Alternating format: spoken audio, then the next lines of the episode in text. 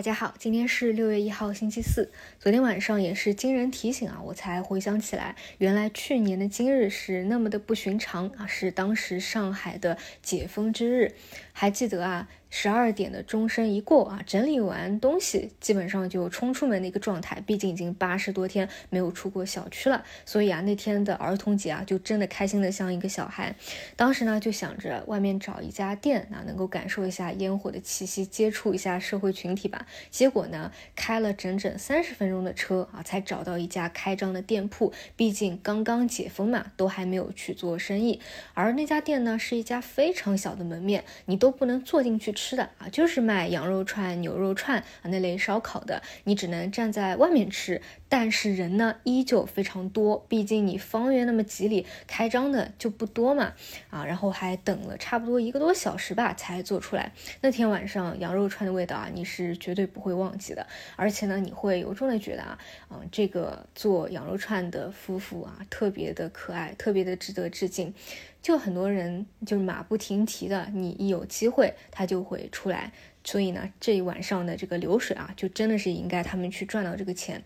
然后呢，你回想到这件事情，你会觉得时间过得实在是太快了，有些东西变了很多，但有些东西呢也没有变。比如说昨天晚上又点了一份烧烤吃，同样没有变的呢是咱们的股市啊，无论是 A 股还是港股，一年过去了。整体来说都是处在一个摸底期啊，而且比较那啥的是，去年那个时候的点位还比现在的点位更高一些。比如说沪深三百，去年的六月一号是三四千一百点，现在是三千八百点。呃，恒生指数当时是两万一千点，现在是一万八千点。啊，原来这个磨底期已经过去了一年多的时光了。而大家可能在忙忙碌碌的生活当中就感受不到啊，原来我们已经走过了这么长的一个时光。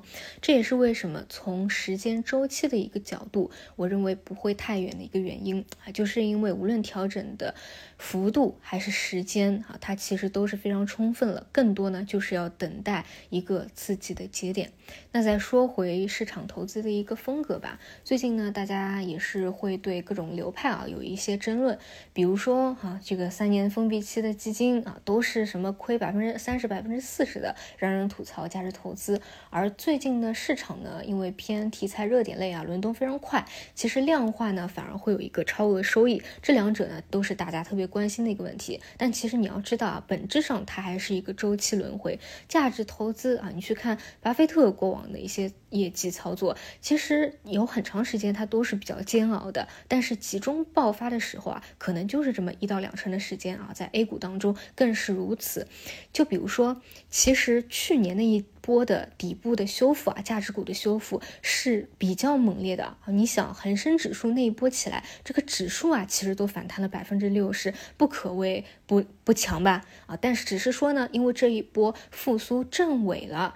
所以全大部分的都吐回去了，而这呢也是我们提前就能够判断得到的。但是你觉得未来还会不会走向复苏？还有没有这样一个反转的逻辑在？或者说我们不提反转吧，你就说未来重新跌回来以后，市场还会不会再预期一轮复苏？就这样反反复复的预期，直到真正的反转啊！我认为是一定会有这样的一个过程的。所以呢，大家不用去吐槽这种偏价值的。过去两年的一个上涨啊，也是因为过去有泡沫了，在叠加整个大环境的因素，但不代表他们未来不会起来。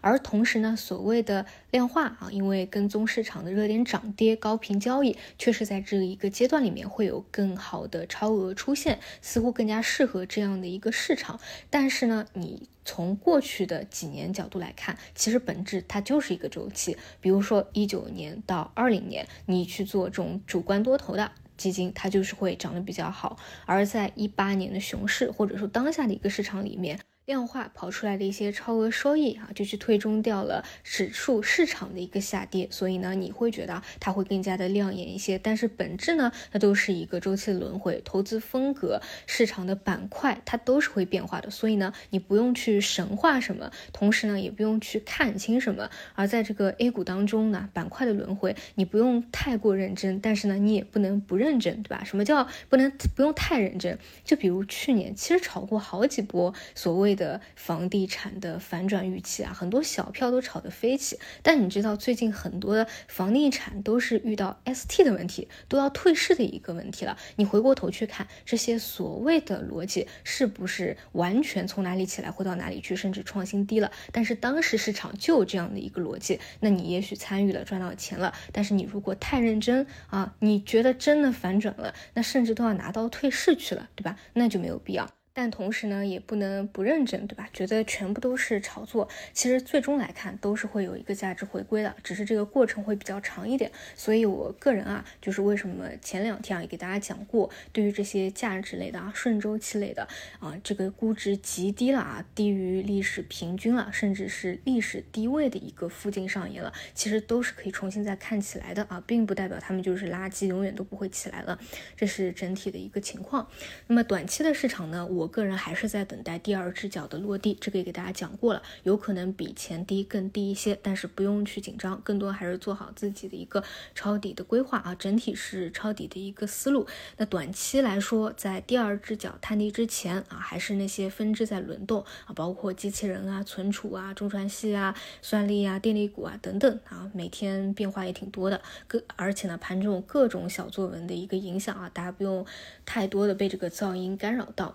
啊，另外呢，还有就是补充一点啊，就是关于电力股，我好像前两天给大家讲过，就是它这个是偏价值类的啊。反正不是超想象力的啊，你不能期待它有多高的一个高度。但是这两天啊，发现很多机构的他们还是挺关注这个方向的，所以就是纠正一下啊，不要因为我前两天说他们不是炒作的啊，没有过高的一个高度，你本来可能有持仓的啊，就急着去止盈。反正反正还是那句话嘛，你低位多看看估值和逻辑，高位呢还是通过一个图形去做止盈吧。毕竟有的时候在热点上了，在趋势里了，那 A 股的资金呢，它就是喜欢抱团。给你去炒高的啊，而且呢，最近这个夏天的气温啊，真的是挺离奇的，挺离谱的啊！我最近在深圳，我真的是都不敢出门了，太热了，直逼四十度的一个温度啊！这个也都是一个消息面的催化吧，所以这一块应该还是在轮动的分支里的，就且走且看吧。